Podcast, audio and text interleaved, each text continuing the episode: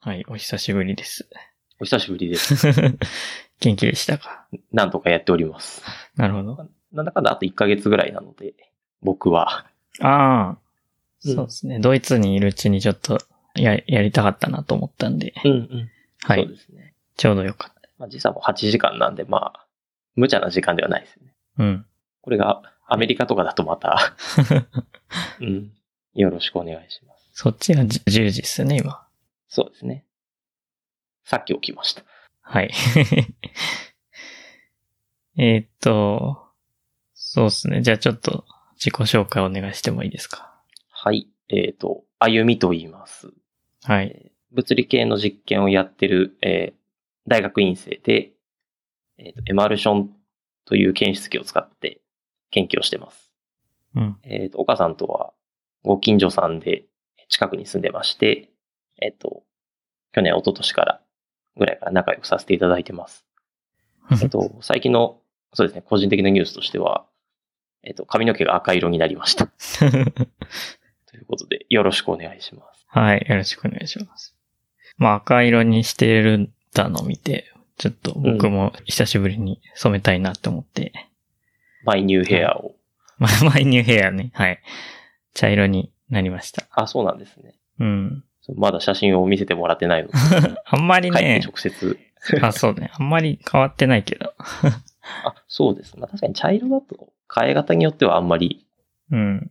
雰囲気変わんないって時もありますけど、前も、昔も変え、あの、染めてた時あったんでしたっああ、そうそう、昔は学生の時かな、あの、け修。論書き終わって提出した直後に染めて、うんあの、審査会で髪の毛の色が変わって現れるってあ、それは、それはいいです。いう やりました。僕どうしようかなと思ってて、そろそろちょっと落ち着いた髪にしなきゃいけないかなと、な悩んで。 日本に合わせた髪そう色で。すね。ちょっと、さすがにやりすぎかもしれない。赤にするの結構大変ですよね。ね あの、染めるのは意外と、あの、手伝ってもらって、なんとかなったんですけど、うん。翌日からタオルが真っ赤になるんですよ。ああ、怖め。ちゃくちゃ色が抜けちゃって。ああ、なるほど。だんだ抜んけるのかだんだん赤からピンクになるって感じでした。うん。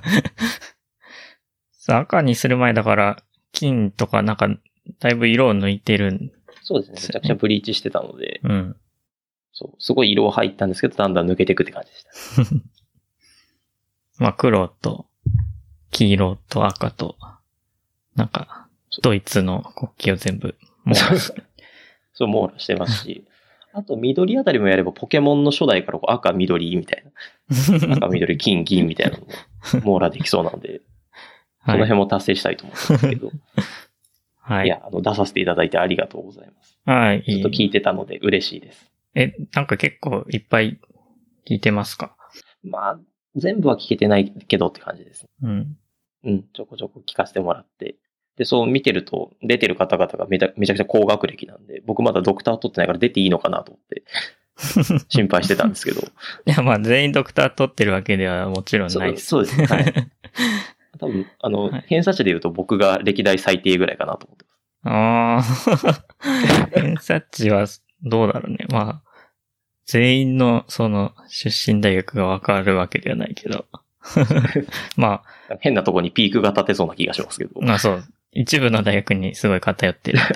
それはありますね。うん。そうそう。まあ、エマルションの話は結構、うん。あの、何回もしているので、うん。ついに専門家の人が専門家来てが。くれましたっていう。まあ、ちょっとまだ専門家というに は、ペーペーですけども。はい。はい。よろしくお願いします。はい。お願いします。そうですね。何の話からしそようれからいいろいろあると思いますけど。研究とか は、特に書いてないんだけど、あんまり書いてないです けど。しとくか、し、しなくても全然いいんですけど。そうですね。えーっと、エマルションの話こ、このインタラクションでも何回か出てましたけど、うん。まあなんていうんですかね。めちゃくちゃ古い検出機っていうと、あの、ボスたちに怒られるんですけど、 うんうん。うん。僕が、そのエマルションやるきっかけっていうのだけちょっと話したくて、おうはい。その、普通のか大学の研究室とかだと、この研究室はこんなことやってます、この研究室はこんなことやってますってこう選択肢があると思うんですね。うん。で、なんか興味があったらそこをやるとか、うん。あ、これ、これやりたいなと思って決めることが多いんですけど、うんうん。僕実は教育学部出身で、ああ、なるほど。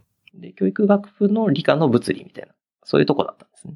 うんで、こう、研究室配属を決めるときに、もう、エマルションしかなかったんですよね。うん。あ あ、だからこう、 すごいね。選択肢がなく、いやもう世の中には検出器はエマルションしかないと思思いな がら生きてたんですけど、すげえ偏っ博士課程とか修士になって、うん、そうじゃなかったということです。た。 えだから気づいたらエマルション業界にいましたね。ー、え、物理のうん理論とかの研究室もないのえーっと、同じ学部にはなくて別のところにあったりしたんですけど、ああ、工学部がある。そうですね、か工学部にそうか。先生が偉い先生ああ、まだあったりしたんで確すけどか。に、そうですね。教育学部だと、一個しかないのかな。そう。確かに。僕もなんか神戸大にいた時に、まあ発達科学部っていう教育学部の名前変わったやつがあったけど、うん。まあ確かにそこも、 まあそこもたまたまエマルションやってるとこだった けど、そう、そうで すね。まあ多分それしか確かになかったですね。うその発達科学部の物理関係って。うんうんうーん、ということで、なんか、オートマティックにやることが決まってたという面白いね。感じでしそたね。れでドクターまで行っちゃうっていうね。まあ神戸大のその発達科学部の人も結構ドクター行く人多くて、はいはいはい。結構面白いですよね。教育学部、普通先生になるためにそうそう入るのにな、何を間違っうてんドクターまで行ってしまうのか。不思議で すよね。はい何、何を間違えた のか。そうです。そう僕のとこだと、ドクターに来たのは、日本人だと僕が二人目かなっああ、そうなんだ。て感じですね。うん。あんまり数は多くないですけど。うん。なんか飛び級とかしてるんですよね。ああ、そうなんですよね。あの、僕が大学2年の時ぐらいに、うん。あの、教授に呼び出されてですね、部屋に。 俺なんかやらかしたかなと思ってこう、入ってったら、まあ、座れと。お前はドクターに行くんだっ ていう。ははぁってこう、驚いてたら。だけど俺は定年退職がもうすぐだから、お前は1年どっかで短縮しなければならない。それを、それのやり方を学部に聞いてこいって言われて、あわかりましたって言って、なんか飛び級をしたという。すげえな。てか、飛び級せざるを得なかったんですけど。え、それな、なんでもうすでに学部2年生でそんな目をつけられてるんですかあえっ、とですね、なんか、大学1年生の終わり頃、だからに1年生と2年生の間の時にですね、うん。ちょうど、まあ、テストとかも終わって、こう学生のたまり場みたいなところで喋ってたら、うん。そこにまた先生が入ってきて、教授が入ってきて、うんで、こう、なんかこう、喋ってこう、繋いどかないと、ね、せ先生のこう、気分を上げとかないとみたいな、結構怒るとき怖い先生だった んで、テスト後だったし。まあ、みたいな、こう、学生たちと喋ってた時に、あ、そういえば、この前は重力波検出されましたねって、とちょうどその時重力波が検出された時で、おー。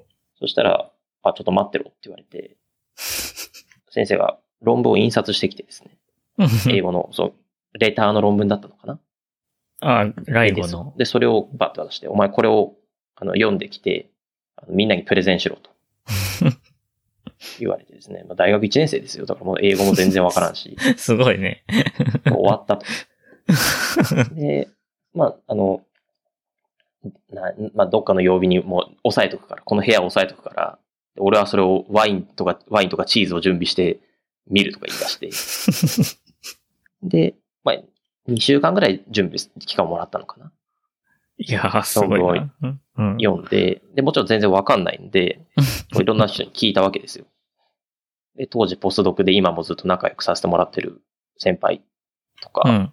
あの、岡さんもあの、と一緒にキャンプに行った一人でもあるんですけど、あ、はいはい はい。に聞いたりとか、その当時、陰性だった先輩に聞いたりとかでですね、なんかそれっぽいものができちゃったんですよね、プレゼンの。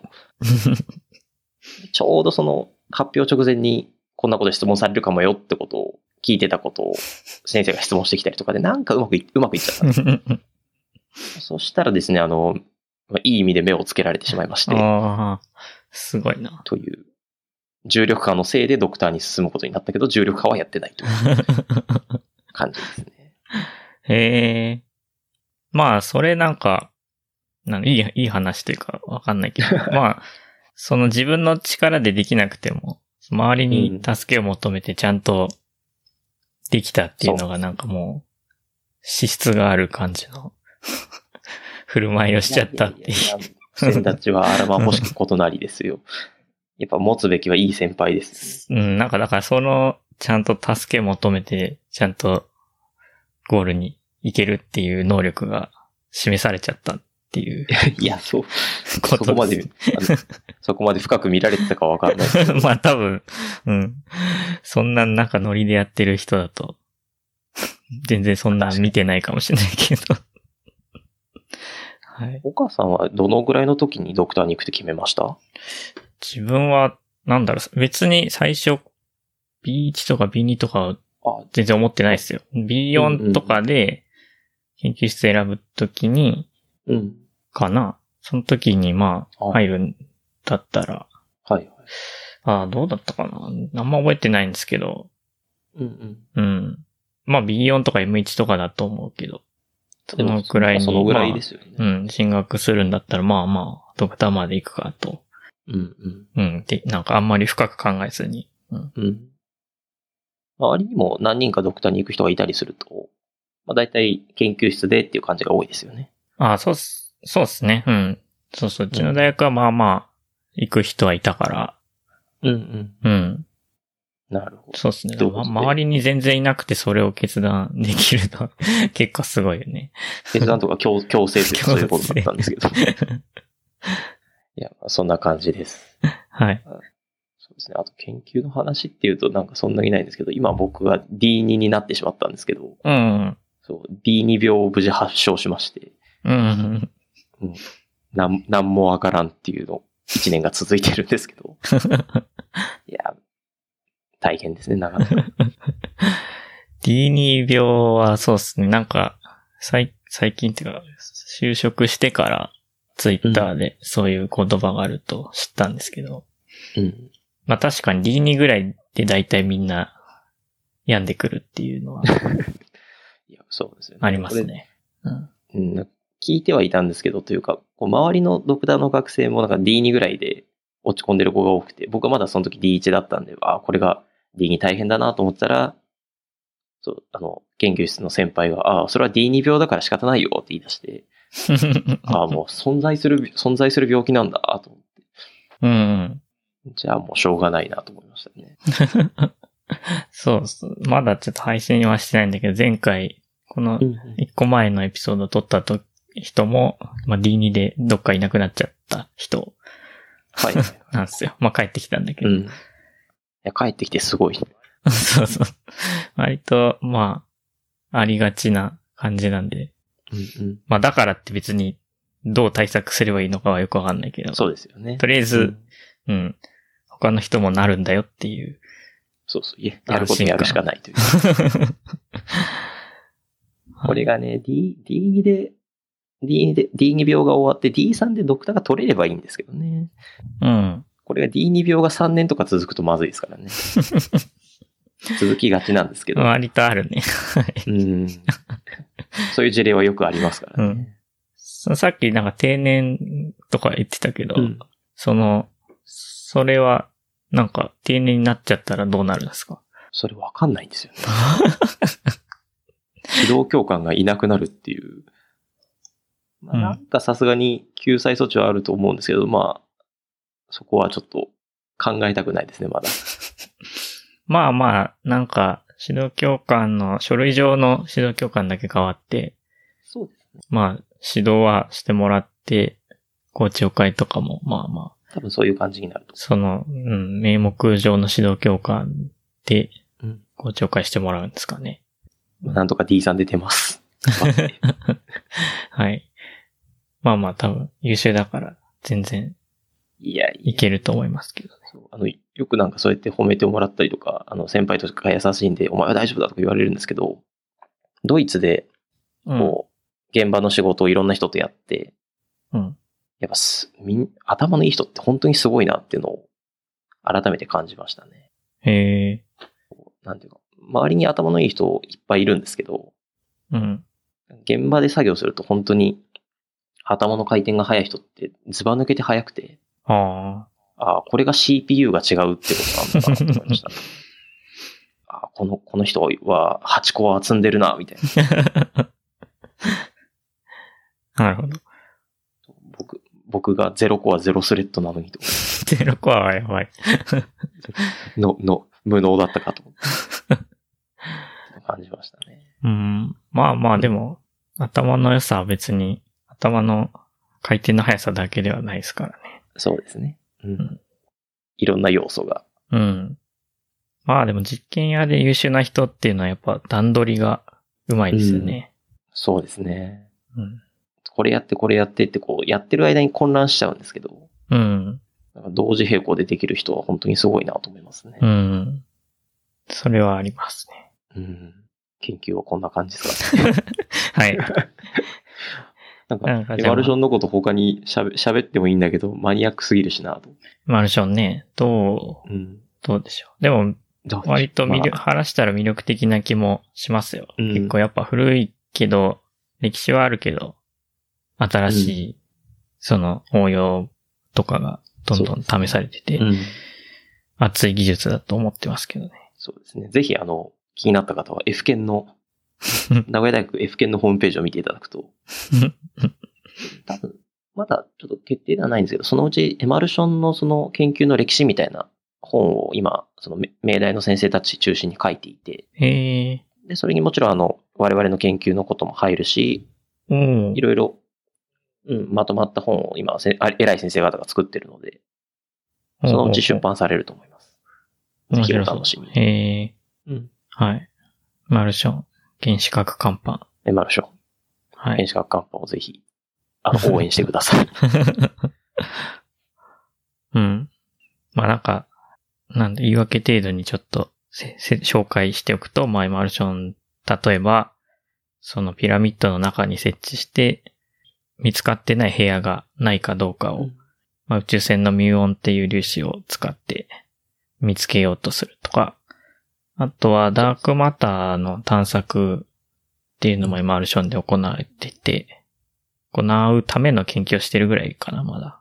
うん、うん。まあ、エマルションってすごい、一分解のがすごいので、すごい細かい粒子の軌跡が見えることで、まあ、ダークマターとうん、なんか他の粒子を区別できたりするので、し、しやすいので、ダークマター検出、検出に有利なのではというそのうで、はい、使われてたり、そうですね。ダークマターのやつで言うと、うん、ダークマター的な粒子の半長粒子を見ようとしてるんですけど、うん、それが何百ナノとかなんですよね。そのひ筆跡の長さが。うん、だから、本当に点が2個並んだとか、点が3個並んだみ たいな、そういう楕円を探してて、うん、で、そんな、そういう、で、それで方向とか角度もその楕円で決めるんですけど、うん、まあ、あれはなかなかマニアックです よね。で、そういうすごく小さい秘跡を見るための特別なけん原子核乾板を作ったりとか、その乾板自体も50年前とかから、ももっと前か、からあるけど、その、それ自体も新しくうん。開発してるっていうところも面白いですよね。なるほど。そうそう。ダークマターは、まあまあ、まだ見つかってないんですけど、まあ見つかるかどうか、わかんないですが、まあ今、うん。仮に見つかったとしても、今の検出器っていうのは、えっと、向きがわかるものではないので、で、ダークマターって、まあ、太陽系が移動している向きによって、その、ダークマターが動いている向きっていうのが、あの、数が変わるはずなので、うん。まあ、ダークマターがちゃんと見つかった後っていうのは向きが重要になってくるよというのがあり、その一つの手段としてマルションが考えられているよという感じです補足ありがとうございます。 ね。これはね、さすがに専門なんで。僕もなんか図でしか見たことないんです けど、あはい。とはそうですね、その今おっしゃっていただいたピラミッドのうん。やつなんかは、あれは結構面白いというか、うん、面白いです、ね。応用が効くもので、ミューオンラジオグラフィーっていうんですけど、うん。まあ、ピラミッドとか火山だったりとか、その、透過してくるミューオンの数とか、角度の分布っていうのを見ると、あるところが異様に少なかったり多かったりっていうのが見えて、で、それによって、えっ、と、見つかってなかったく空間っていうのを透過したりとか、と透視したりとかっていうのができるんですけど、うん。この、僕がいた大学のポスドクをやってた方がですね、あの、僕が在学中、まあ今も在学中なんですけど、僕がマスターの時に結婚されて、うん。で、新婚旅行に行くって言って、で、エジプトに行ってきたらしくて、おーで、帰ってきて、こう、いろんな話を聞いてて、ああ、それすごいですね、とか、こう思い出話を聞いてたんですけど、うん。 そういえば、と言い出して、エジプトでピラミッドに行ったら、エマルションが置いてあった。人生、今回の新婚旅行で一番興奮した。と あもうこの人は、と、仕事病だなと思いながら。実際に本当に今でもエマあの、エジプトのその、エジプトとか、ピラミッドの中にちゃんと設置してあるみたいですね。えー、すごいね。見に行きたいな。そう。うん。でも、普通の人はそれが置いてあってもエマルションだとは気づかないんですけどね。確か僕が見てもわかんないかもしれない。説明とかないとそう。見逃しちゃう気がする。うん。なんか普通に観光できるっていうか、廊下のところのちょっと離れたところに置いてあったらしくて。あなんで、エジプトに行った際はぜひ皆さんも、原子核乾布を探してみてください。あ。うん。俺でなきゃ見逃しちゃうよっていう。俺だけで見逃しちゃうね。やつです。はい。まあ、あとエマルション、まあいろいろあるんですけど、まあさっき言ってた神戸大の発達科学部の人たちは、気球に乗っけそうて、すね。うん。あれはなんすかね、宇宙船を見るんですかね。全然そうですね、あれはあんまりよくわかってないんですけど。うん、あれは、えっ、と、ガンマ線望遠鏡うん。をエマルションでやってしまおうというああ、まやつあ、で。か。はいはい。まあ、グレインっていうう、んうんグレイン実験っていうガンマレイなんとかとかと。はい。あれも面白いですね、なかなか。そうガンマ線の到来方向の、やっぱ角度分解のがめちゃくちゃいいので、うーん。で、その、エマルションで見るっていうの時に、これまでその、大変だったのはやっぱり面積を確保したりっていうのが大変だったんですけど、代理、すっごい大きいエマルションのシートを準備して、で、それを気球で飛ばしてやると。で、しかもそのエマルションが、こう時間によって動くようになってて、エマルションのシートが。はいはい。で、エマルションってこれまでは時間分解のがないよっていうのがうん。いつ、その、すごく筆跡は細かく記録できるけど、いつ記録されたかはわかんないよっていう風だったんですけど、それ、エマルションを動かすことによって、それがこう、パターンマッチする時間を逆算すれば、いつその筆跡が入ってきたかわかるっていうので、うん。で、望遠鏡にしてしまって、っていうことをやってて、でもう、これまでこう何回もテストを重ねて、で、次回かな次回の実験がもうほんフィジックスラン的なへえ。本番みたいになっていて、で、これまでも、その、なんだ、テスト実験でもすごく面白い分布というか、その、パルサーとか、パルサーじゃないか。強いガンマ線の、えっ、うと、ん。位置っていうのが、かなりの、シグニフィカンスで見えていて、うん。うん。なんで、なかなか今後も楽しみな実験ですね。うーん。結構じゃあ面白い結果が出そうなんですね。はい。そうですね、こう、普通の実験って、普通の望遠鏡だともう、その、なんだ、すごい有名な望遠鏡あるじゃないですか。なんだっけな、忘れちゃった。 CTA とか。とか、もうその海外のめちゃくちゃでかいコラボレーションに絶対勝てないんですけど、うん。だけどすごくこう、狙いを絞ってやれるっていうのが、ここの領域なら、みたいなので、そのグレインのじ、えっ、と、望遠鏡は面白いんじゃないかな、みたいな。もううん。狙いをしなる一個に絞ってしまってとか、そういうことができる。ほどうん。で、そこをすごく精密に測れるみたいな。確かに。角度分解の普通の望遠鏡だと、うん。難しいどんな、かな。どんなもんなんかわかんないですけど、今の人だと何ミリラジアンとかなんうん。だけど、そこは桁違いに良くなるんじゃないかなと思います。なるほど。はい。まあ、さっきの、まあ、時間分解のを出すやつ、多段シフターっていう技術でしたね、確か。うん、そうです。 あれは、最初聞いた時何をやってんのか全然意味がわかんなかったけど、うんわかるとすげえ技術だなって、よく考えたな、こんなのってういうん感じはするね。あれはなかなかすごいですよね。はい。冷静に考えればまあそうなんだけどっていう。その、あのアイディア自体はそんなにめちゃくちゃ突飛なものじゃないんですけど、うん。まあ、どうせエマルションを全部読むっていう技術が、うんそのめちゃくちゃ速い顕微鏡によって達成されたので、あれが実現可能になったといううか、ん。うん一個一個手作業で読むっていう作業だとそれは不可能なんですけど、うん。実験で使った看板をもう全部、全部高速で読み取りますっていう技術ができたので、それで逆にああいう技術が使えるようになっああ、たなる感ほじどで。すね。はい。そうですね。で、エマルションだから結構最近の機械学習の発展とも絡み合ってて、うで、ん多分あゆみさんはその辺に関わる仕事をしてるんですよね。そうですね。まあなかなかなんていうかな。エマルションをずっと従来の技術だけで人間の作業でやっていくとか、画像処理でやっていくっていうのの、まあ、なかなか大変なので、まあ、僕も身をもって大変さを実感してきた人間ですけど、なんかやっぱブレイクスルーが欲しいなということで、最近こう画像に相性がいいだろうっていう機械学習と一緒に、えー使ってやるということを今研究をしていまして、まあ、その成果の一段と、成果っていうか、えっ、と、フィジビリティの一段として、えっ、と、去年、2021年の夏に、夏、9月かな、プレスリリースが出て、あの、機械学習で、学習した物体検出のモデルでイベントを探すっていうこと、ハイパー核のイベントを探すってことをうん。やっていまして、それの開発の続きというか、その辺がぼ僕のリードになるかなって感じなんですけども。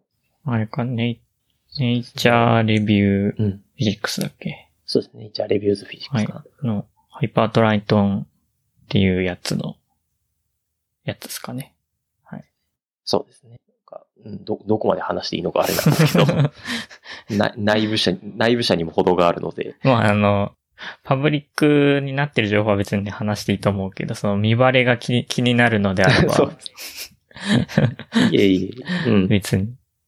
まあそうですね。うん。あの、もともと、機械学習のプロの集団ではなかったんですけども、その、いろんな人にアドバイスをもらってというか、いろんなコラボレーションの人と議論をして、なんとか最近そのエマルションのアナログ画像に対して、学習データを作るっていうところから、ゼロから始めて、で、あとはやっぱりこの、エスタブリッシュされてるいい機械学習モデルっていうのがだんだん出てきているので、うんそのあたりを組み合わせて、えっ、と、エマルションの中からイベントを見つけるっていう、えーモデルを、モデルというか、うん、そうですね、モデルをが、えー学習をして、っていうことをやってみま、やってましたね。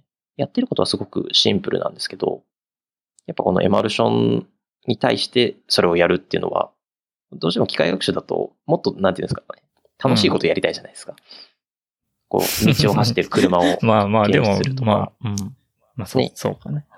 この人の顔を、なん存在しない人の顔を作るとか、なんていうかそういう人間に近いところがどうしても開発のメインパートなんですけど、それをもっとなんていうんですかね、こう幾何学的なうん、すごくこうマニアックなところに、シンプルなところに使うっていうところで、でそうですね、プレスリリースが出た時に、そのツイツイッターでそれに対する引用リツイートとかをこう見てたんですけど、おうそうするとやっぱ結構、あこれは賢いアイデアだな、みたいなのを褒めてうんるくれてる人がいて、いや、その、で本当に知らない人たちっていうか、その、全然、あの、知らないんですけど、例えば機械学習をやってるような人だったりとか、うん、あ、なんか、分野は全然違うけど、物理屋の人だったりとかっていうので、うんちょっと注目されてて、あ、これは良かったなと思いましたね。だからこそ、まあ、続きというか、物理の結果を出すところを、えー今頑張ってます。なかなか大変ですが。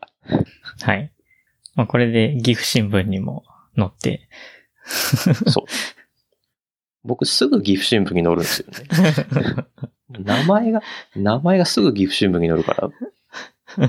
で、なんですかね、すごい狭い町なんですよ、その、地元が。うん。なので、その、うちの母親とかが気づく前に、その、と友達の母親とかから、ああいみくんの名前載ってたよとか言ってあーくるあ、んいでいすよ、。いいじゃないですか、それ。いいんですけど、うんまあ、すぐバレますね。次は犯罪で乗らないように。まあ逮捕されたら終わりですね。街の恥さらしとなってしまうので気をつけます。普通の大学院生はそんななんか家、実家とか帰っても、お前何やってるんだみたいな扱いを受けるの が普通なんで、そうですね。ね、こういうちゃんと取り上げてもらえると、あれですね。そうですね。うん友達にはお前何やってんのってよく言われますけどね。お前教員になるんじゃなかったのかって。確かに。うん。 まあこの岐阜新聞読んで、果たして本当にやってることがわかるかどうかというのは、あれですけど。まあ、凄そうっていうのはわかる。だそうそうですねうん。す、すごそう。コナミ感。はい。ちなみに、この一個前のエピソードでも岐阜新聞の話題が出てたんで、あ、それも、まだ聞けてないや。はい。あの、まだ配信してないんで、配信したら、チェックしといてください。はい、チェックします。岐阜新聞が入り出した。 岐阜新聞、今はや、流行りですね。 これスポンサーにつけましょうよ。確こんだけ宣伝してるんだから。かに。うん。そうラジオの話に、すちょっと移ってもいあ、いどでうすぞかどうぞ。うん。そう、早速なんですけど、僕も、んなんていうかな、小さいところラジオが好きで、うん。いろいろ聞いてたんですけど、岡さんがこういう、その自分で始めたきっかけっていうのは何だったんですかねこれは、なんか、あの、リビルドっていう、まあ、い技術系、IT 系の、 ポッドキャストを聞いてて、うんで、まあ自分でもやりたいな、ぐらいの軽い気持ちなんですけど、うんうんまあ、でやるなら、テック系でもいいんだけど、そんなに、あの、もっと詳しい人がいっぱいやってるし、ってことで、物理の方が、まあ、なんか、やったら面白いかなと思って、うんで、そうですね。で、就職して、その時に3年経ったぐらいで、もう就職して以来全然物理のニュースとか追ってなかったんですよ。もう、多分一番物理から離れてた感じの時で、うんもう物理なんてやりたくないぐらいの感 感じで卒業したので、はいはい。で、なんかまあ、なんていうんですかね、改めて物理のニュース見てたら面白いなと思ったんで、まあ部品さんっていう、その、はいはい。まあ同じように卒業してるけど、なぜか物理のニュースを、物性のニュースをめちゃくちゃうん追ってる異常な人がいたんで、うんうんちょっと誘ってはいはい。やりましょうって言って始めたという感じですね。うん、あこれもう、もう何何回目でしたっけ出てるやつだけで。 32個今出てるのかでなすよねはいなかなかこんだけ続けれるのすごいですよね。うん、こんな、まあ続くと思わなかったですけどね。ああ、そうですか。やっぱ毎回ゲストの方個性的ですもんね。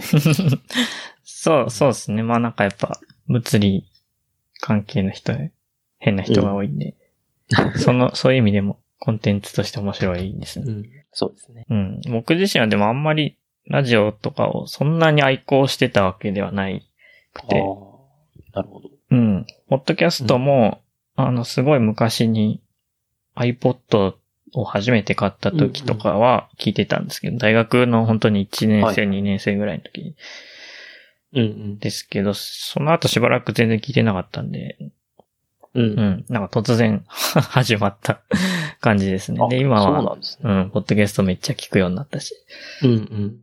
っていう感じです。あ、そうなんですね。その、僕ずっとラジオが好きで、うん。ただ、それもきずっと聞けてたのは中学校とかの頃だったんですけど、うん。で、こう、その後しばらく僕も聞いてなくて、ただこう、車を買っ、中古車を買った時にですね、うん。こう、最新の車とかだとこう、Bluetooth とかで音楽が聴けたりするんですけど、うん。 まあ古い車を買ってしまったので、こう、Bluetooth とかそんな機能はなくてですね。でしかも CD を入れたら CD がこう振動で飛んじゃうっていう、あ聴けるものがラジオしかなくて、はい。そう。で、なんかラジオ久しぶりに聞いてて、それで移動時間は大体ラジオ聞いてたので、うん。で、やっぱそういうラジオ番組みたいなのが好きで、また大、なんていうかな、一人暮らしを始めて大学、えっ、と、こっちに、埼こっちというか埼玉の方に引っ越して、うん埼玉、東京の方に引っ越して、それで、あれなんですよね、こう、またラジオと離れてたんですけど、うん。研究室の先輩捨てで、この岡さんのインタラクションのポッドキャストの話を聞いて、で、何個か聞いて、あ、やっぱ面白いなと思って、ああ。それきっかけで僕も、あこういうのやりたいなと思って、ちょこちょここう真似事みたいなのをしてたんですけど、うん。 うん。なんで、まあ、最初にも言いましたけど、こういう風に出してもらえるっていう風にななるのはすごく嬉しかったですねよ。かった、よかったですね。はいうん。うん。そうね。まあ、あの、ラジオ一気夜行ってやつうん。やって、そう。去年の夏ぐらいですかね。そうですね。春から夏にかけて。うん。はい。まあ、大、何、何個か、何回か聞いてたんですけど、リアルタイムで。うん。うん。なんかいろんな、本当に全然知らない音楽をいっぱい紹介されてて、面白かったですね。そうですね。うん。ずっと、うん、音楽はなんていうかな、まあ、もともといろいろ好きだったんですけど、元は自分の家にですね、こう、めちゃめちゃでかい棚があって、うん。でそこは CD でいっぱいで埋まってて、ええ父親の趣味なんですけど、はいはいはい。それで父親は洋楽とかもすごく聞く人だったんで、それきっかけでいろいろ知ったし、あとはやっぱラジオ聞いてると情報が早かったので、ああ、なるほど。うん。それなんで3年前とかその、まだ車に乗ってた頃の音楽はいろいろ幅広く聞いてたんで、うんうんそうですね。なんか、この音楽いいよとか言って友達に勧めると、ああ、それ教えてもらったやつが数、数週間後に流行ったわ、みたいなのを聞くのがすごい嬉しか ったので。うん。それで、そうですね、音楽の、そういうラジオ、紹介するラジオやりたいなと思って、一気やこうっていうのをやってました。うん。まあなんか藤井風とかってもう別に 多分この時点ですでに全然新しくはなかったと思うんだけど、うんうん。全然知らなかったんで、このラジオうんうでん。初めて聞いたりしましたね。うんうん。うん。そうですね、藤井風は、なんか、僕、年越しドイツにいたんで見れなかったんですけど、紅白歌合戦でもああ、大活はい躍してたっぽくて、出てました。はい。うん。なんか2回ぐらい歌ってたみたいな。うん。 そんなんありかよって感じ。藤井風はこの今度3月頃にまたセカンドアルバムが出るらしいので、うん。うん、ぜひチェックしてください。はい。藤井風の、なんかあんまり、オリジナル曲もまあまああるんですけど、なんかうんうん、その YouTube で出してるカバー、カバーがすごいうん。好きですね。かっこいいですよね。ピアノ弾いて。うん。うんうん。そう。で、ぼ藤井風、年下なんですよね。ああ、なんか同じくらいかなと思ったけど、年下なのか。一個下なんですけど、うん。信じられないですよ。だんだんこう年下のすごい人たちが出てく る。 ああ、多分そ、そういう衝撃の最初の人なんですかね。そうそう。まあ最初じゃないですけど、やっぱりこのぐらいの年になると、大体これまでってだ、その有名人って全員年上だったんですうけど、ん。だんだん年下が出てくるっていうのは、そういうポイントありますね。もう僕とかもそうですとねっくに新しく出てくる人は年下なんで大 体。もはやなん大か体すごい若い人がいるなぐらいの、もううん分解のがないですけどね。この人そうでがすよね何歳で、みたいな、ないですけ ど。文化医の6年、6年、7年ぐらいありますよ。 そうそう。 5、6歳は全然わかんないぐらい。そうね。だからサッカー選手、スポーツ選手とかも、もう全員年下っすもんね。そう、スポーツ選手はなんか、割と切り離して考えれれたんですけど、うん。なんか、文化人ってなると、さらに衝撃が。うん。で、この話を、その、職場の先輩、さっきも話に出てきた先輩にしたら、うんここ多分、その、ちょうどその人が学生とかだった頃に、宇多田ヒカルが出出始めたらしくて、ああ、はいはいはい。もうそれはしょ、それはそれは衝撃だったと言ってましたああ、なるほどね。しかも宇多田ヒカルなんか16とかもうそのぐらいでデビューしてるから、 うん。うん。まあ確かに、あれうん。ただ光は確かにすごいっすもんね。うん。そう、この音楽ラジオをやってたんですけど、うん。 YouTube でやってしまったからに、こう著作権がなかなか厳しくてですね。うん。もちろんあの限定公開なんで外に開いてるわけじゃないんですけど、それでも、あの、やっぱ著作権引っかかるところがあるらしくて、うん。なんでこう、何個かこう公開できないようになっちゃったんですけど、うん。なんで前進めてもらったみたいに、えっ、と、なんですっけ、Spotify でしたっけああ、はい。の、うん、音楽ラジオがもう個人でできるようなサービスが始まってるみたいなので、その辺を、もしもう一回やるとしたらその辺を使えたらなと思ってます。うん。ぜひぜひ。うん。ただ僕あれなんですね、Apple Music を契約してるんで、それを切らないと。 あ、どうなんだろう。そ、別じゃないかな。契約しないとできないんかな。えっとね、そす確かス Spotify を契約しはしなきゃいけないんじゃないかな。ああ、そうなのか。サブスク地獄に陥ってしまうの で、どっかのタイミングで、 はい。いや、またやれたらなとは思ってます。ぜひぜひ。うん、ちなみに、その、藤井風を無理やり、あの、物理にうん関係する話に持っていくと、この人、はいは岡山出身で岡山弁そうですね。喋ってるんですけど、岡山の、な、なん、何町だっけすごい田舎のところですよね。あ、里小町かなっはいはいはいはい。ていうところ出身で、うんうん。で、ここ出身の人っていうのは、まあ、これめっちゃ人口少ない、うん。 1万人ぐらい、人口1万人ぐらいのとこなんですけど、こんなちっちゃいところから藤井風と西名義雄があ、出ていると。そあ、本当だ。へえ。西名さんですね。現在、現在の職場とは切っても話せそうそうそう、我々の近所 ないに大あ先る生。研究所内にも、はい、西名、ね、なんだっけ、西名センターという西のがあ名りセまンすタからーね。か。はい。ありますね。そうなんだ。岡山出身だったんだ。うん。多分僕、学部の、うん。じなんか旅行があって、うんその時に岡山のこの、岡山のなんか、天文台とか行ったり、倉敷行ったりしする旅行があったんですけど、その時に、この西名義雄の、なんか聖火の近くにある、うんうん。西名記念館かなみたいなはいはいはい。ところに行きました。あ、そうなんですね。あるんですね、ちゃんと。なんかまあ簡単な展示がうん、うん。あるような場所ですね。うん。うん。まあ確かに相当な田舎ですけど、うん。そんなところい。や、偉大な人ですよね、この人 も。ただ、このサイクロトロンをな、海に捨てられちゃったのが本当にかわいそうですよね。これで日本の物理は何年遅れたみたいな うん。のエピソードは有名ですよね。そうですね。西野義雄は、うんそう。日本の原子核物理の父みたいな、そうですね。まあ偉大な人ですね。うん。まあ西名賞って結構このポッドキャストで何回か、まあうん2回かな。あの、誰が取ったとか紹介してるけど、その、その西名さんですね。そうですね。シナさんの直接の孫弟子ぐらいなのかなあの、友永先生とか、うんうん。ゆか、ゆかさんとかはどうなのかな直接指示してたのかな多分友永さんは、うんそうですね、あの、理研で西名研究室にいたそうですよね。人ですね。う。うんで、そう。うん、あと、その坂田さんとか、はいまはあい、はのい。、後に名古屋大そうですね。で、その、独自の うんうん。小林マスカーとかにつながる流れを作った坂田さそうですんねとかも、まあ、西名研究室ですね。だから、井川さんはあんまり関係ないっぽいそうかそうか。けど、兄弟か。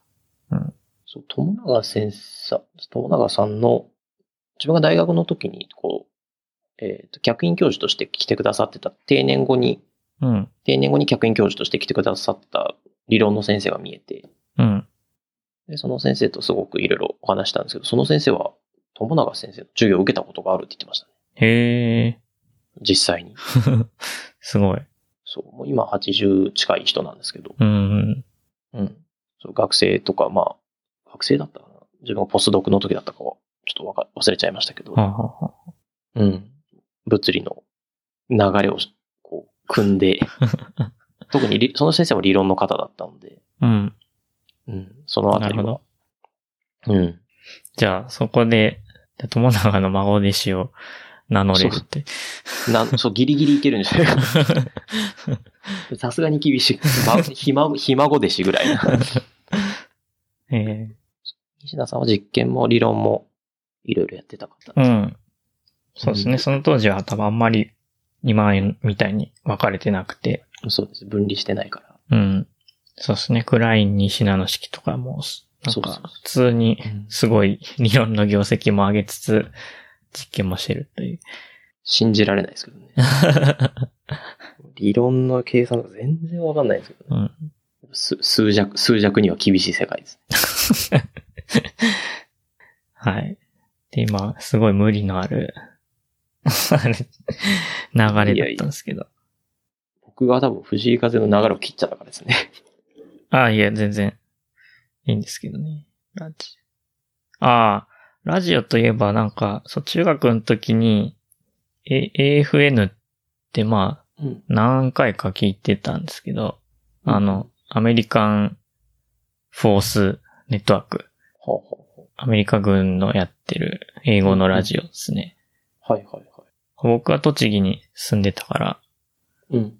ギリギリ入ってたんですけど、はいはいだ。からそれ、 そのアンテナが実は今近所にあるっていう。ええそうか。なるほど。うん。まあ、うちの近所の、そうそう、某、某研究所の南側にアメリカ軍の、 ありますね。なんか、敷地があって、なんかでかいで、でかい塔が立ってますよね。そうそうそう。あそこから出てる、出てたんだなっていう。なるほど。そうなんだ。なんかあれ柵を頑張って乗り越えれば入れそうまな。あ打、たれるんでしょうけうど。ん。まあ、さすがになんか、あの程度の場所だったら、 そこまで外交問題に発展することはなさそうだけどね。あ、でも、研究所からっていうのはちょっとまずそうじゃないです か。一般市民がとかならセーフだけど。うん。ちょっとまだ埼玉来てから AFN 聞いてないんで、うんなんか聞いたらめっちゃクリアに聞こえるのかもしれないですね。ああ、と、そうかもしれない。うん。理解できるかは別として。はい。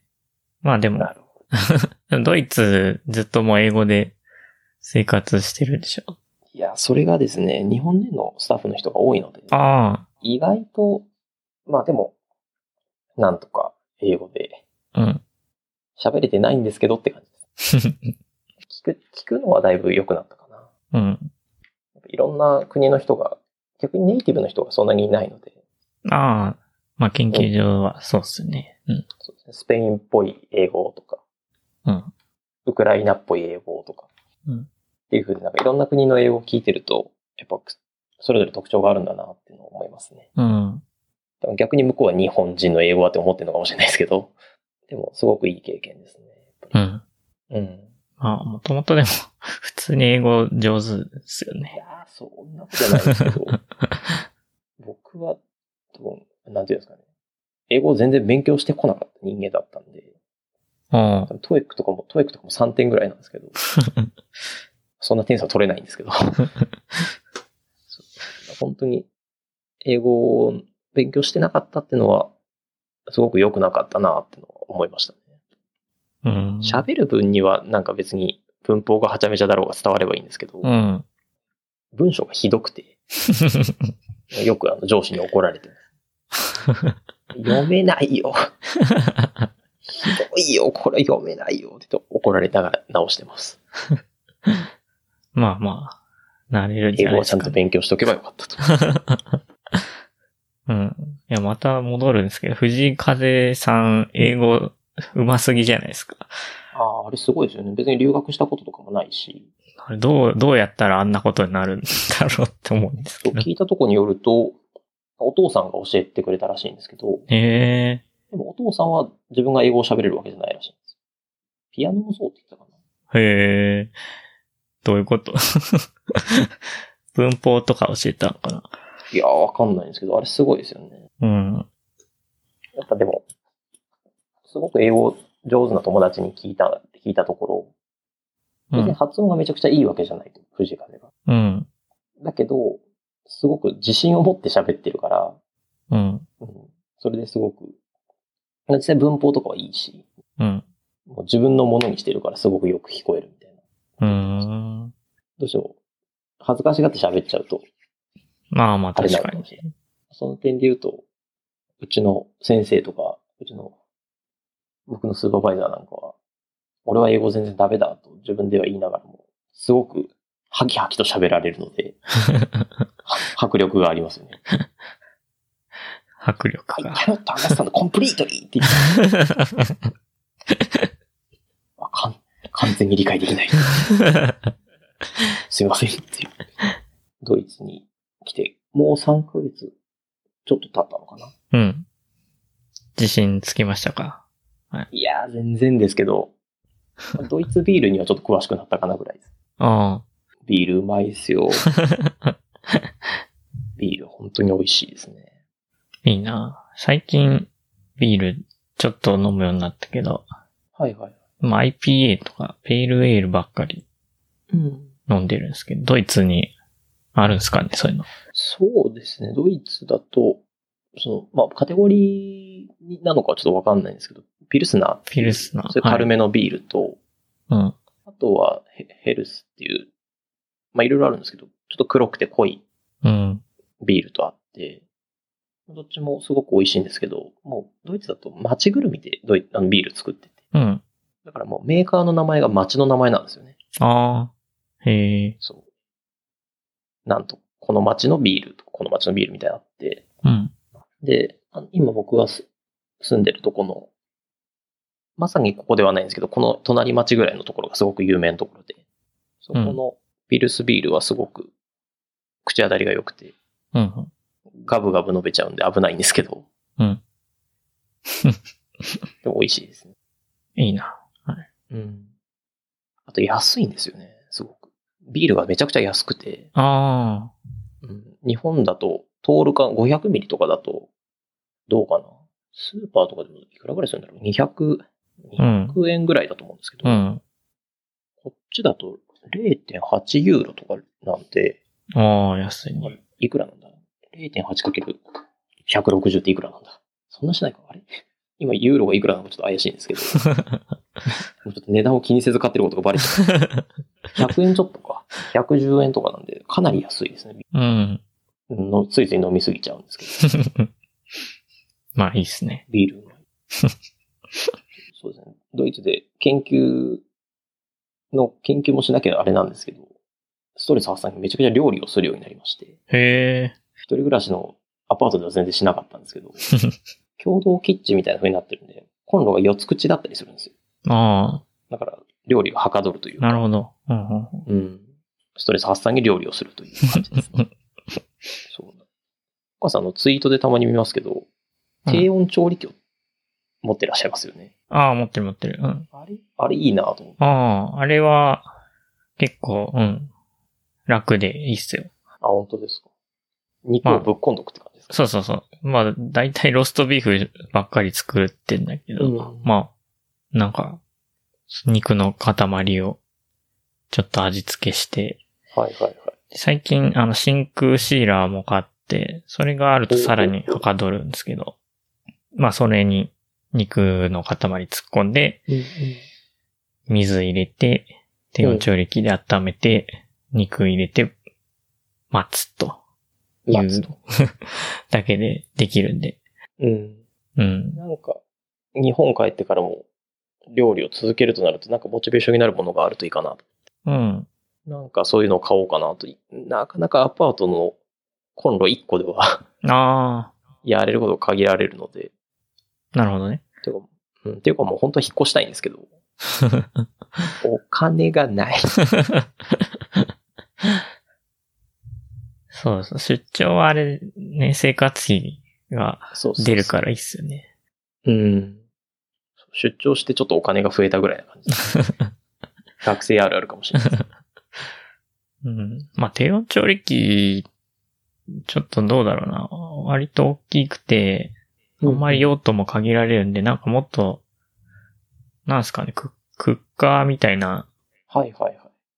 ば、万能調理器じゃないけど、そうそうそう、そういう系、なん、なんて言うんだ、あれ。なんかありますよね。うんい。ろいろ機能がついてる。何でも作れるやつ。みたいな方がいいかもしれないですね。うん。なるほなんて言うんだろう。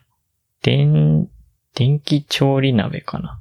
ど。はあはあ、圧力、圧力。うん、圧力もかかるのかな、多分。 なんかぜひあの、リンクを貼っといてください。 そこから買うようにしま若干高いですね、でも。これす。は。まあでもそうですよね。うん。高い安いの基準がもう、もはやわかんない。 3万、4万ぐらいするかも。低温調理器はもう、ただの、あなんか、熱欲なんで、うんうんうん。全然1万もしないんですけど。うん、やっぱその辺にハードルがありますね。次のステップに進むために。うん。まあもうちょっとで帰りますけど、ぜひ自炊の習慣を日本でも続けたいなと思ってます。ドイツはなんか、芋とか、そあのーソーセージばっかり食ってるイメージなんですけど、どんな感じで すかそうですね。だいたいその想定は7割ぐらいは合ってましたね。うん。お昼食堂に行くと、やっぱもう芋うん。肉ポンっていう 感じで。うん。まあでも、僕は結構好みでしたね。あードイツの料理は。まあなんか、だからそう、そういうのばっかりで飽きるから、料理したくなるっていうのもあるんじゃあなあいー、でですもか。それもあるかもしれないですね。こう買い物に行けばアジアスーパーとかがあって、うん。だから本当に、なんていうか、すき焼きとかこの前作りましたし、うん。な、鍋、なんか日本っぽい料理とか、まあ炒め物とかも、だし、だしとか使えばそれっぽくなるんで。うん。でもそうですね。やっぱその、よく聞くのは、料その国の料理ってその国のお酒にオプティマイズされるっていう話あが。あ、はいはいはい。まあ、ど、どっちが先かわかんないけど、それ は。そうどっちが先かわかんないで すけど。うん。うん。でも、そうですね、ドイツは、やっぱちょっとしょっぱめで、うん。割とこう、なんですか、水分が欲しくなるようなうん。料理なんで、やっぱビールと合うのかなとうん。思ったりとか。まあ、に日本で言うと、まあ、日本がどうかっていうと難しいんですけど、うん。まあ確かに刺身とかって日本酒とかと合いますし、そうですね。うん。うん。そう、確かにでも今岡さんに言われて思ったんですけど、どっちが先なんでしょうね 卵が先か鶏が先かじゃないけど。そうそうそううん食い物が先なんじゃないかな。食い物先か、やっぱり。どうだまあそろううな。お酒は贅沢 品ですから。うん。うんまあでも、うん、岡さんのいおっしゃる通り、芋はとにかく主食ですね。うん。毎昼のように芋が出て ます。やっぱソーセージとかうまいですけどね。なるほうん。でもそろそろさすがに日本食が恋しいな。ど。うん。 日本は、やっぱ、なんか、食い物は、でも、なんでもあるなっていうのはうん思いますね。そうですね。やっぱコンビニがあと便利すぎる。うん。ドイツって日曜日とかはもう完全に店が閉まっちゃうんですけど、ああ、そっかそっか。そうふと、ふと腹減ったなって時にコンビニとか行けないんで、あ だから日本に帰って早くコンビニに行くのが楽しみ。あ。で、そのコンビニが、コンビニが便利すぎて自炊しなくなるっていうパターンだと思うんですけど。まあ、それはあるかもね。環境にちょっと甘やかされすぎてるという。そうそうそうそう。ストロングゼロを飲まなくなった。あそうですね。こう、まあこっちのお酒って、ほん本当にスーパーとかのビールばっかり売ってるんですよ。あそういう強いお酒ってあんまなくて、あ。うん。強いお酒ってなったらワインとか、ほんとウイスキーとかそっちを買わないとうん。ないんですけど、で僕日本では基本的にストロング缶を愛飲してたんですよ き気絶することが容易なので。やばいね。そう。そう。だから、ストロング缶2本開ければすぐ夜が終わってたんですけど、 こっちだとなかなかなんていうんですかね、即死できないので、うん。こう夜が長くなってしまって、 それは、なんで、いい、いいことなんじゃないのいいことなのか、うん、そうですね。でも健康には良さそうな気がします。うん。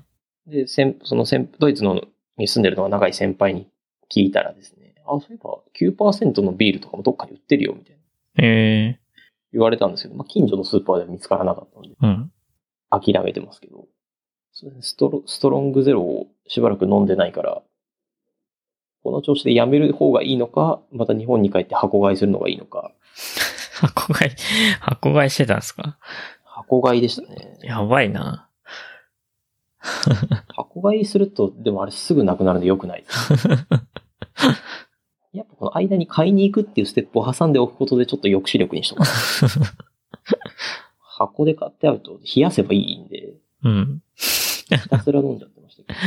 やばいな。それストロングゼロう、ストロングゼロ美味しいと感じたことがないんだけど、それはいい、あの、いいこと。やばいでしょ。あれは、そうするいや、うま、うまい時があるんですよあれ売っちゃいけないと思うんだけどな。ね。 さあ、あれは、うん、うん。薬物。なんか、どっか、沖縄だっけ、どっかの会社が、うん。ストロング缶はやばいので売りませんみたいな、言ってる会社がありましたよね。オリオン、オリオンじゃなくて、どこだろオリオンだったかな。うオリオンは確かにリストロンが売ってないような気がする。あ、そうですね。オリオンビールがストロング系をやめあ。本た。当ストロング中止って書いてある。 本当だ。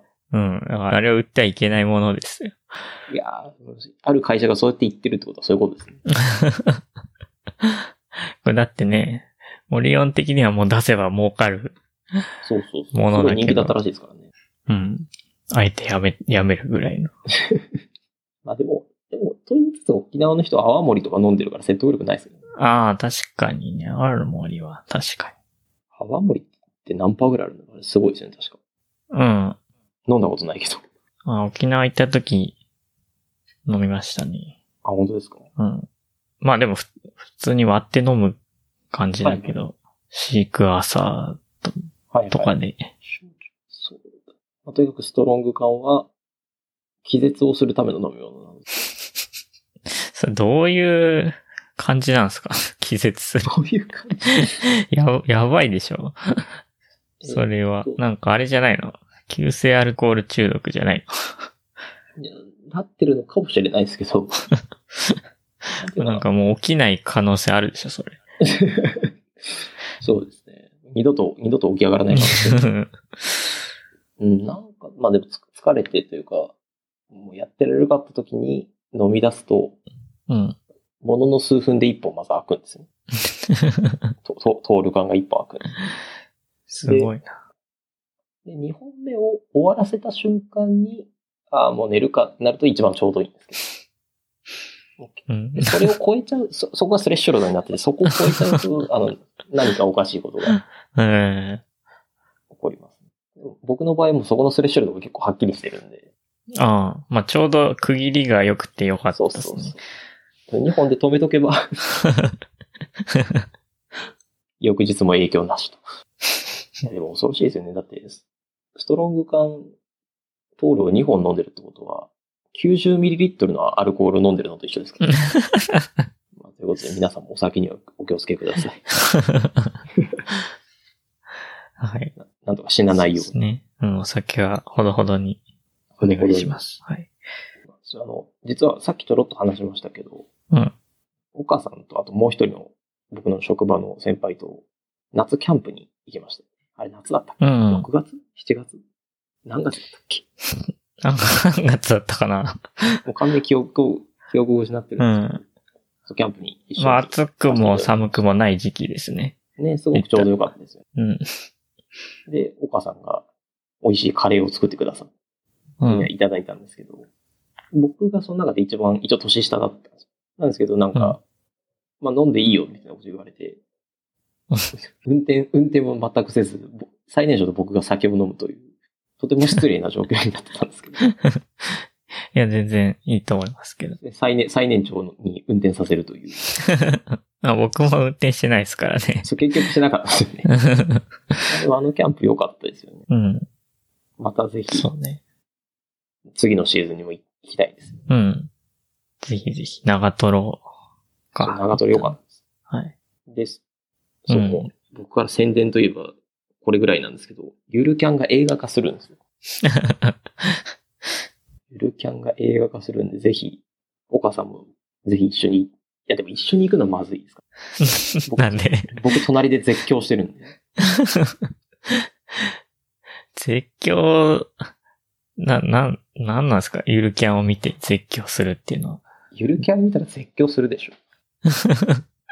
全然わかんないですけど。いや、絶叫しないのか。どういう感情で絶叫するのか。なんかよ、よす、よすぎ て。うおーっていう。こう、うわーかわいいとかそういうのじゃなくて、うおーっていう。絶叫なんですよ。だからこれ映画館に行くときはちょっと、めちゃくちゃ早朝の時間で誰もいない時間に行こうかな。 そしたら絶叫し放題です。ゆるキャン、そうですね。その映画館が絶叫していい時間みたいなの設けるかどうかで、その絶叫するのが一般的なのかどうかがそうですね。わかるかもしれあない。。の、モルカーみたいなね そう、モルカはプイプイして OK だった。プイプイしてもいい時間だったりとか、うん。あと、ボヘミアン・ラプソディは歌っていい上映があったりとかね。あ、そうそう。爆音上映みたいに。そうそうそう。そそれれの。の。に絶叫上映があるかどうか。そうそうそう、立川の映画館とかで、その絶叫上映がされるのかどうか。 絶対ないな。うん。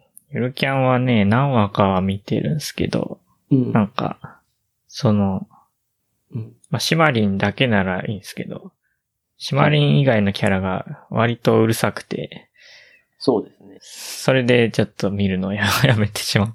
ああ、なるほど、なるほど。うん。シマリン要素だけだったらなんか緩くて落ち着く感じでいいなっていう。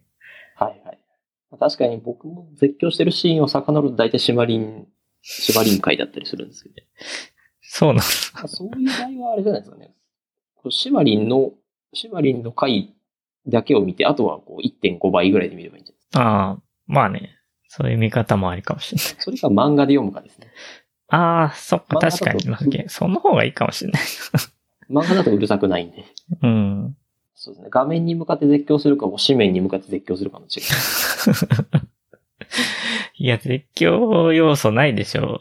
普通に。絶叫しないのか、そうか。しシマリン普通になんか静か に、キャンプしてるとこで絶叫するのおかしいでしょ。ぜひ、あの、見てる方の中で、ゆるキャン絶叫するよという方がいましたら、一緒に行きましょう。あいないかあ、。確かに聞いてみたいですね。本当に絶叫する人他にいるのか。いないのかなうんあ。の、一人で僕がもう家で見てるときは、酒飲みながら見てるときは本当に絶叫してます。ネタではなく。うわーって言ってます、ぜひ、あの、他に絶叫例があれば、教えていただきたい。映画はなんか、結構成長した感じの話なんですかね。どうなんですかね。まあ、ちょっと未来の話になるのかな。これ実は、まあゆるキャンは、あの、原作が追いついててというか、うん原作があんまり溜まってないんで、うん。多分オリジナルストーリーみたいになるんじゃああ。なんか、普通にシマリンが働いてる感じのない映ああ、画本当公だ開されてたんで、そうですね。大人になったそれは話の。大人になった話。一番可愛いのはシマリンのお母さんです。 あ、本当だ。みんな大人になってる。うん。 みんな大人になっていくのか。やめてくれ。まあ、なかなか、シマリンも、ああ見えて原付きで、めちゃくちゃ長距離を走るようなガッツのある女の子なんでうん。あれはなかなかすごいと思うけど、お母さんも自転車でこの前帰省してましたよね。ああ、はいはい。何キロぐらい走ったんですか、結局。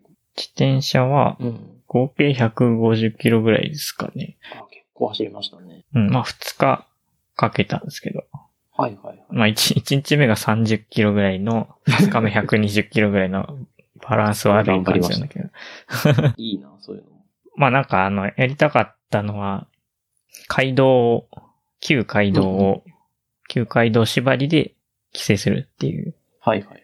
のをやりたくて、まあ埼玉の、まあ今住んでるところは、旧川越街道うん、というところに、えーにあって、で、えっと、実家は、まあ欧州街道はいはい。にあるんで、その街道を、まあ旧川越街道から、大山道府中通りみたいなうんうん。ところを通って、欧州街道に出て、それで帰るというのをやりました。ははいい。いや、なかなか、なかなか大変ですよね。うん。しかもめちゃくちゃ寒いし。ああ、まあね、寒さは割と自転車越えたら意外と大丈夫っすよ。ああ、本当ですか。うん。やっぱバイクとかは自分の体を動かさないから多分寒いんだろうけど、うんうん自転車はもう自分の 体そうですでね。熱を出すんで、うんうん。うん。まあ唯一ちょっと足の先っぽが寒いかなっていう、冷たいくなるというのはあるんですけど、はいはいはい。まあそれもちょっと足を、足の指を動かしながら温め て耐えるっていう。霜焼けになっちゃいます。そうそうそ自転車の旅とかもやってみたいんですけどね。自転車とかバイクとか。う。うん。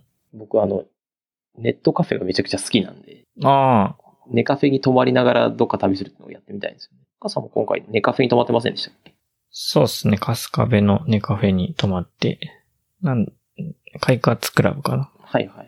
なんかもう、普通に鍵かかる個室があって、うんうんうん。そこに泊まって、シャワーも浴びれて、はいはい。飲み物飲み放題で、ご飯も食べれてっていう。そうそうそう。それで全然ホテルより安いんで、さコスパが。最近のネカフェはすごいですよね。ネカフェと、あとまあコンビニのイートインとかもすごい使って、はいはい。うんうん。うん。なんか前、その、加速器先輩がこのポッドキャスト出た時は、まあコロナ1年目で夏だったんだけど、はいはい。あの、コンビニのイートイートインコーナーことごとく閉まってたって、閉まってて、補給と休憩がしにくいっていう 話をしてたんですけど、この間の年末年始は全然、イートインコーナー全部空いてたんで、うん。もうめっちゃ活用しました。そうです。ちょうど、だから今のコロナの波が来る前って感うん、っていうか、なんていうかもう、そういう、 多分、その、家族先輩が行った時は、別にコロナ、夏だったんでそんな多くなかったと思うんですけど、多分安全寄りにすごい社会が行ってたんで、じ。みんうな、閉め、とりあえず閉めとこうっていう流れだったんで、多分もう、今後はそういうこともないんじゃないかっていう気はしますけど。あ、ある程度諦め出してるのかも。うん。まあでも、経済も回さないとね。うん。まあ、あとはそんなにリスクのある場所じゃないですから ね、コンビニのイートイそンうなんね。てあそこ で、あそこで溜まって喋るのは地元のヤンキーぐらいですから。 そうそうそう。うんなんか若干めんどくさいのが、あの、税率が変わるんで、イートインですってわざわざ言って、税率を上げてもらって、 使うっていう のをあやれりちょまっとめしんたど。くさいですよね。うん。うん、ちゃんと申告して偉い。そうそう。まあ、い本当にその税率が始まった当初は全然知らなくて普通に、あの、脱税してしまったことはありますけど。あれはさすがにもうシステムの学欠陥ですよね学習したんで。あれはなかなか、ひそう店員さんと喋るのもなかなかエネルギーいる のに。ひ一言足すのをえなかなか大変ですよね。確かにね。それも画面で選べるようにしてほしいですね。いいといい。そうですよね。うんうん。そのできるはずなの に。あコンビニの話してたらコンビニにさらに行きたくなってきた。 コンビニの、コンビニの惣菜が食べたくなってきた。コンビニはなんでないんですかねドイツは。うん、基本的に、そもそも夜遅くまで24時間営業ってのもないし、うん。もう日曜日はお休みっていう文化なうので、ん。うん。なんでなんだなかなかまあなんかい、 ヨーロッパはそういう伝統を大事にするといううん。感じなんですかね。かもしれないですね。まあ、にうん。日本が便利すぎるのかもしれないし。うん。まあ、アアメリカとかって別にそんなこともないじゃないですか。別に日曜 店やってないとか、そういうこと多分ない、なかったと思うんで。ああ、そうでしょヨーロッパはなんかそういう伝統をうか。重んじてるんかな。うんもしかしたらなんかキリスト教の宗派によったりするのかもしれないし。あるのああ、かもしれない。確かにか。カトリックが強いって。そうそううそう。ん。その辺はあんまり現地の人にも聞いてないんでわかんないんですけど。でも、あれですよね。結構、電車とかは、バスとかはす遅くまであったりとかして、ああ、夜遅くからめちゃくちゃ朝早く。その辺は結構日本の、なんていうか、都心と似てるというか。うーん。電車とかバスはかなり便利です。うん。時間通りには来ないですけど。確かにバスすごい、なんか夜中まで走ってるんですけど、2時とか。そうです、そうにです。 24時間走ってんのかな24時間走る日もあるのかなうん。多分クリスマスの時とかはすごい遅くまであるし。ああ、なるほど。うん。まあでも普通でもかなり深夜遅くまでやってる感じですうね。ん。まあそこはむしろ日本よりなんかうん。遅いですよね。うん。終電、うんそう、終電なくしちゃったっていうのが起きないという。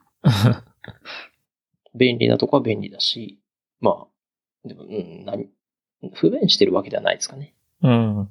だから割と僕は、まあ短い、まあなんだかんだ4ヶ月ぐらいしかいなかったんで、満喫してますね。まあ4ヶ月まあまあ長いですけどね。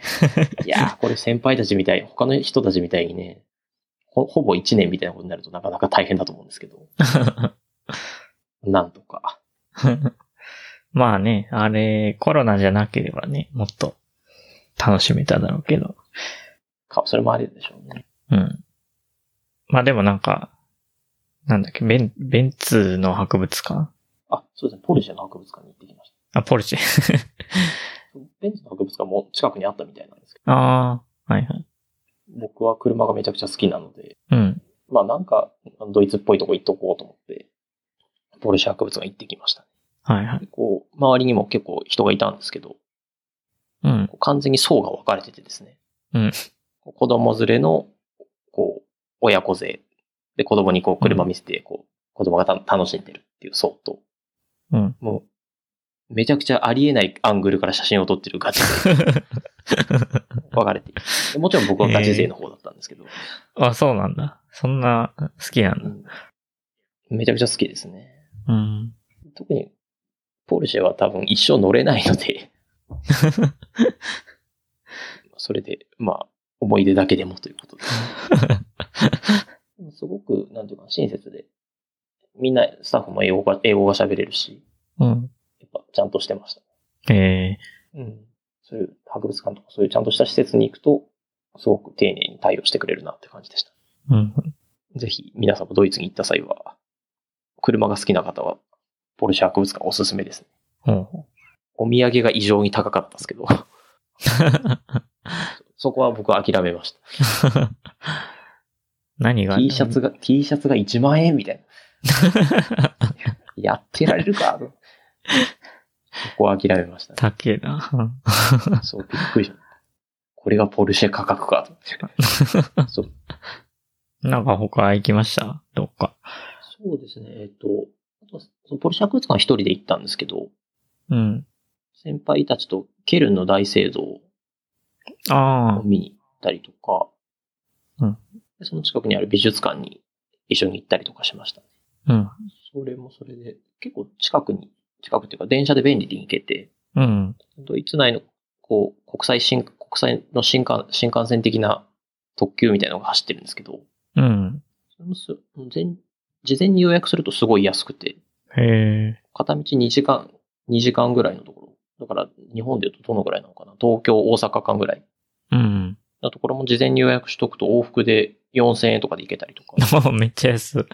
へえ。めちゃくちゃ安い。まあ、ただその当日に買ったりするとすごい高いんですけど、へえ。当日に買うでもそれでも 1, 1万円とかかな。うん。それで、そうですね、皆さんと行ってきましたね。うん。それもすごい楽しかった。うん。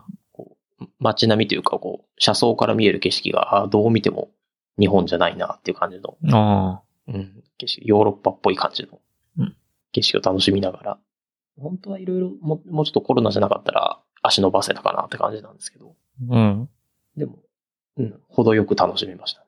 ヨーロッパは電車のネットワークが結構発達してるのがいいっすよね。うん全然行ったことないんだけそうどで、すねだから本当国またげるし、うん、それ、電車の旅をしてみたいっす。うん。すごく、なんていうか、あれなんですよね、こう、日本みたいに改札とかがないので、はチケットを買っておいて、で、電車に乗って、で、中でこう、あなたチケット持ってますかみたいな風に。あ、ああ、チェックさ車れる内改札なんですね。はい。そうです、そうです。で、それもなんか最近は、もう、ある席によっては、もう、そのチェックもオンラインでやれるみたいなのがあって、うん。そうするともう誰とも会話をしなくとも乗って、でもあと座ってればいいみたいな。うん。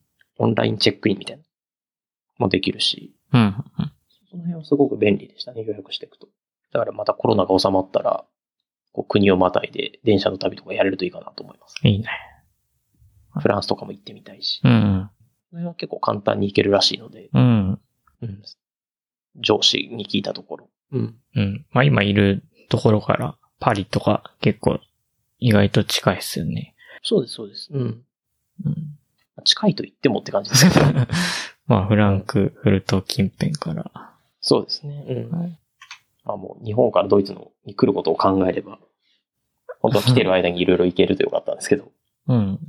とてもとてもそんな暇はなかった。うん。そういえば、ちょっと、あれですね、ゆるキャンのとこで言い忘れたんですけど、最近、あの、オキュラスクエスト2を買って、 はいはい。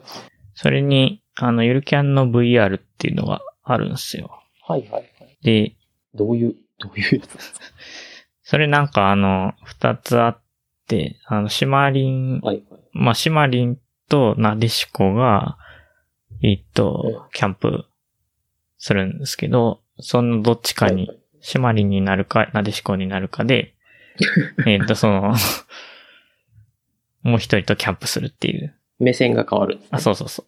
絶叫し放題。そうそうそう。僕はだからシマリンを見たいので、多分なでしこバージョンを買って、まあ、自分、自分がなでしこになって、あの、シマリンとキャンプキャンプするというやつをあ、、いいです。はい。買って、まだやってないんですけどね。 やってないんかい。やっやってないでてすないんね。かい。いや、これをちょっそとこあはれ、ぜひ、うん。やって絶叫すんのかどうか っていう。やってみてください。 まあそれそれで絶叫しなかったら、まあ今後、ゆるキャンで絶叫すること ない。これはだから、あゆみさんにやらせて反応見たいですね。うわそうそれ、岡、岡さん宅で、うわーって叫ぶことになりますけど、大丈 夫です。ご、ご近所トラブル。でも、それいいんじゃないですかその、うん。岡さんがなでしこになれば、うん。なでしこのキャピキャピした感じは聞こえてこないから、あ、そうそうそシマリンに集中できるでしょ。 う。そうそうそう。全、全集中できるでしょ。 今、今別になんか、その、なんだろう、なんか癒されたい時にやるのがいいかなと思って、別にそれを求めてないので今、やるタイミングをえ見計らってるんですけど。癒しが必要でないと。そうん、まあ必要な時もあるかもしれないですけどね。なんか、癒しは常に必要でしょ。やるタイミングがよくわかんないって。あ安定してらっしゃると いう。まあぜひ、あの、機会があれば、絶叫させていただけるような。防防音室とか作っといた方がいいかもしれない。ああ、確かに。 絶叫部屋。絶叫部屋。まあ欲しいっすよね、結 構。ポッドキャストとかやってあるった方がいいとで。すよね。うん。うん、うん。どうしてもやっぱ、うん、僕もちゃんとしたマイクとか買いたいですね。うん。なんか、10万円とかで、最近増えてるけど、売ってますけどね。はいはいはい。うん。セセルフで作ったりとか。ああ、なんか、そうっす。ツイッターで防音室、オープンソース防音室を作ろうとしてる人とか、なんかいいますよね。 時代はオープンソースですから ね。なんかまあ、箱と防音材みたいなのがあれば、そこそこのものはできそうですけどね。うーん。防音室と、その、ポッドキャストとかで求められる吸音性のやつもまた微妙に、はいはいはいはい。なんかゴールが違うっていうのもあるけど、うんうんうん防音室はやっぱ外に漏れないようにするっていう。そうですね。で、まあ、ポッドキャストのは反響を抑えて、あの、音質を上げるっていうので、若干違うんですけなるど、ほどまあ、絶叫部屋作るにはやっぱ防音性能 が重要です、ね。防音性さえあれば。うん。そう僕、ギターをやるんですけど、うん。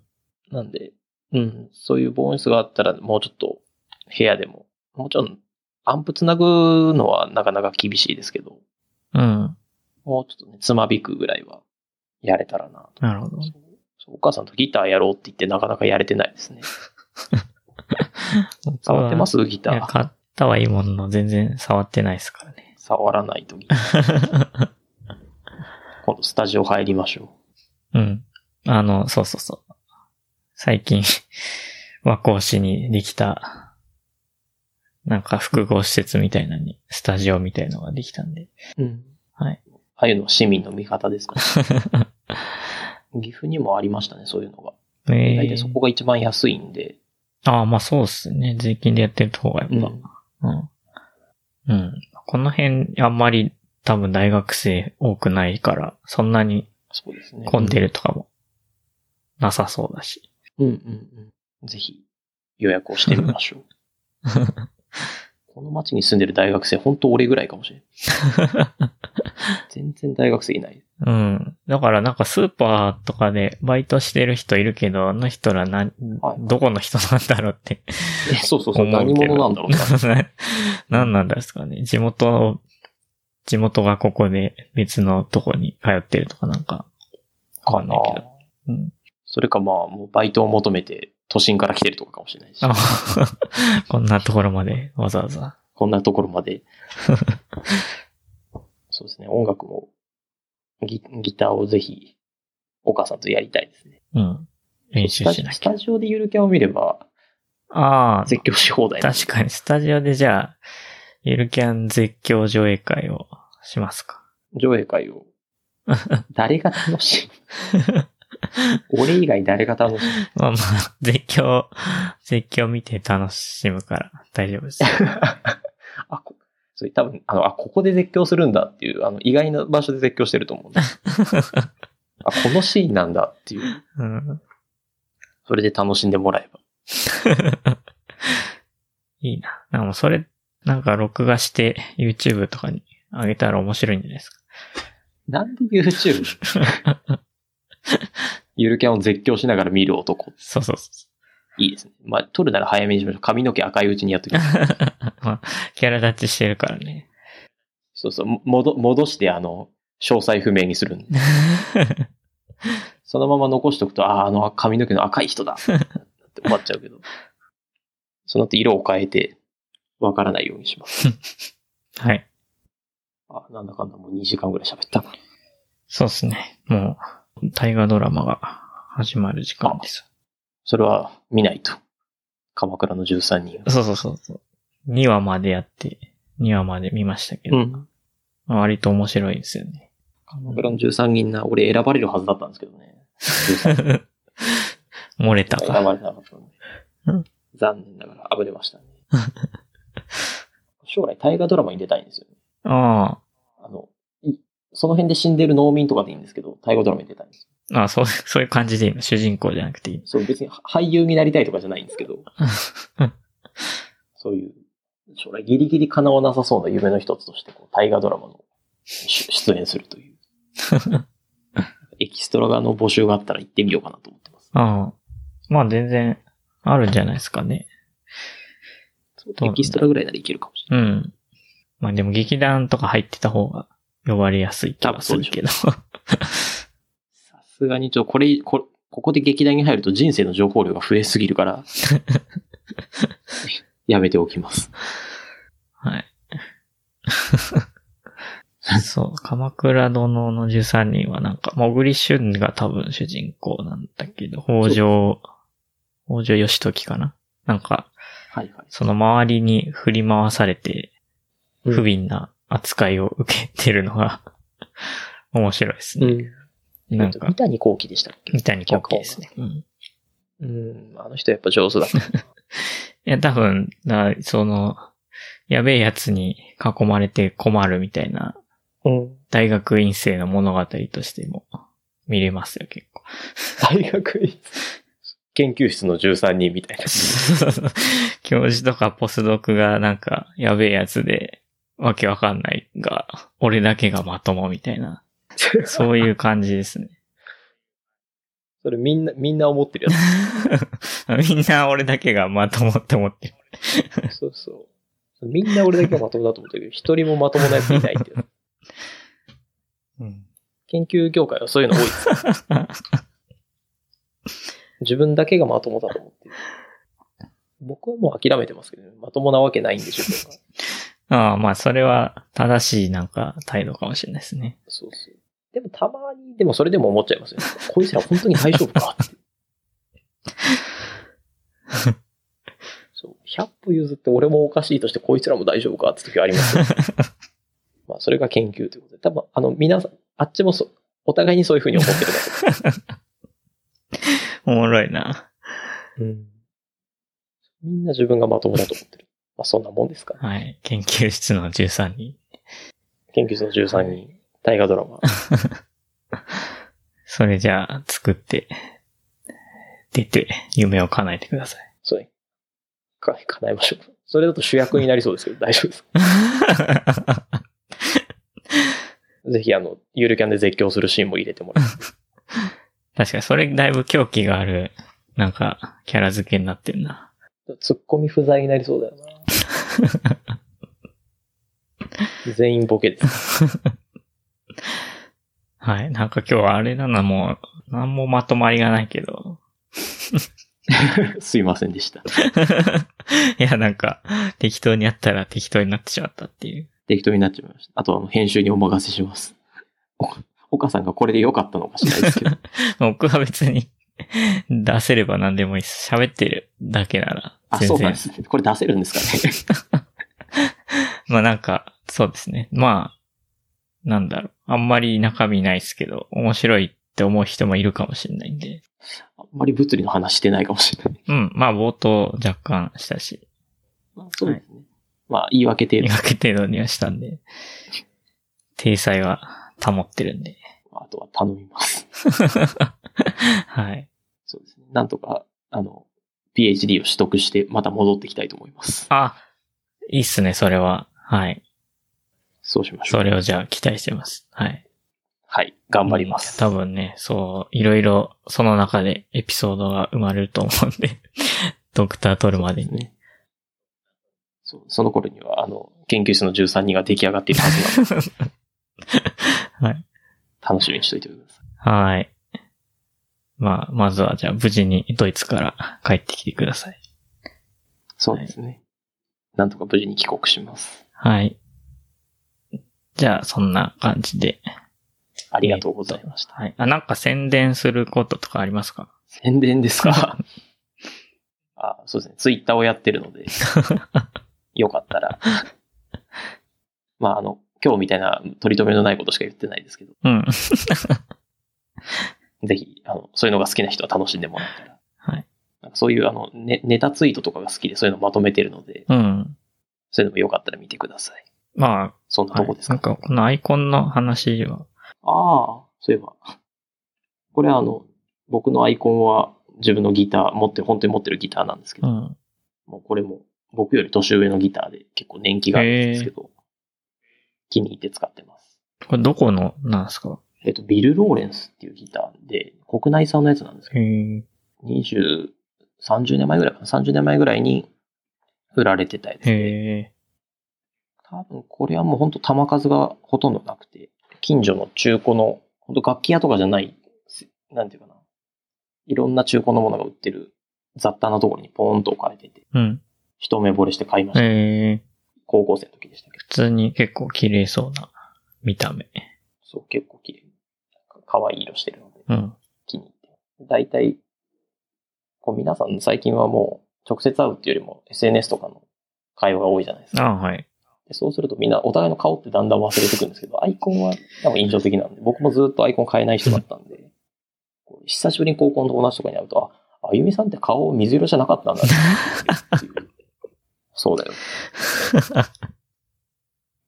もう僕も正直岡さんは、あの、岡さんがアイコンの顔だと思って、ああ、なんか、そうですね。 ホットゲスト聞いてる人は、そう思ってる人が結構いますそねう。そうあのえあかかわいい絵にもしてもらってますしね。うん。まあ、あれでちょっとね、あれめちゃくちゃ可愛い。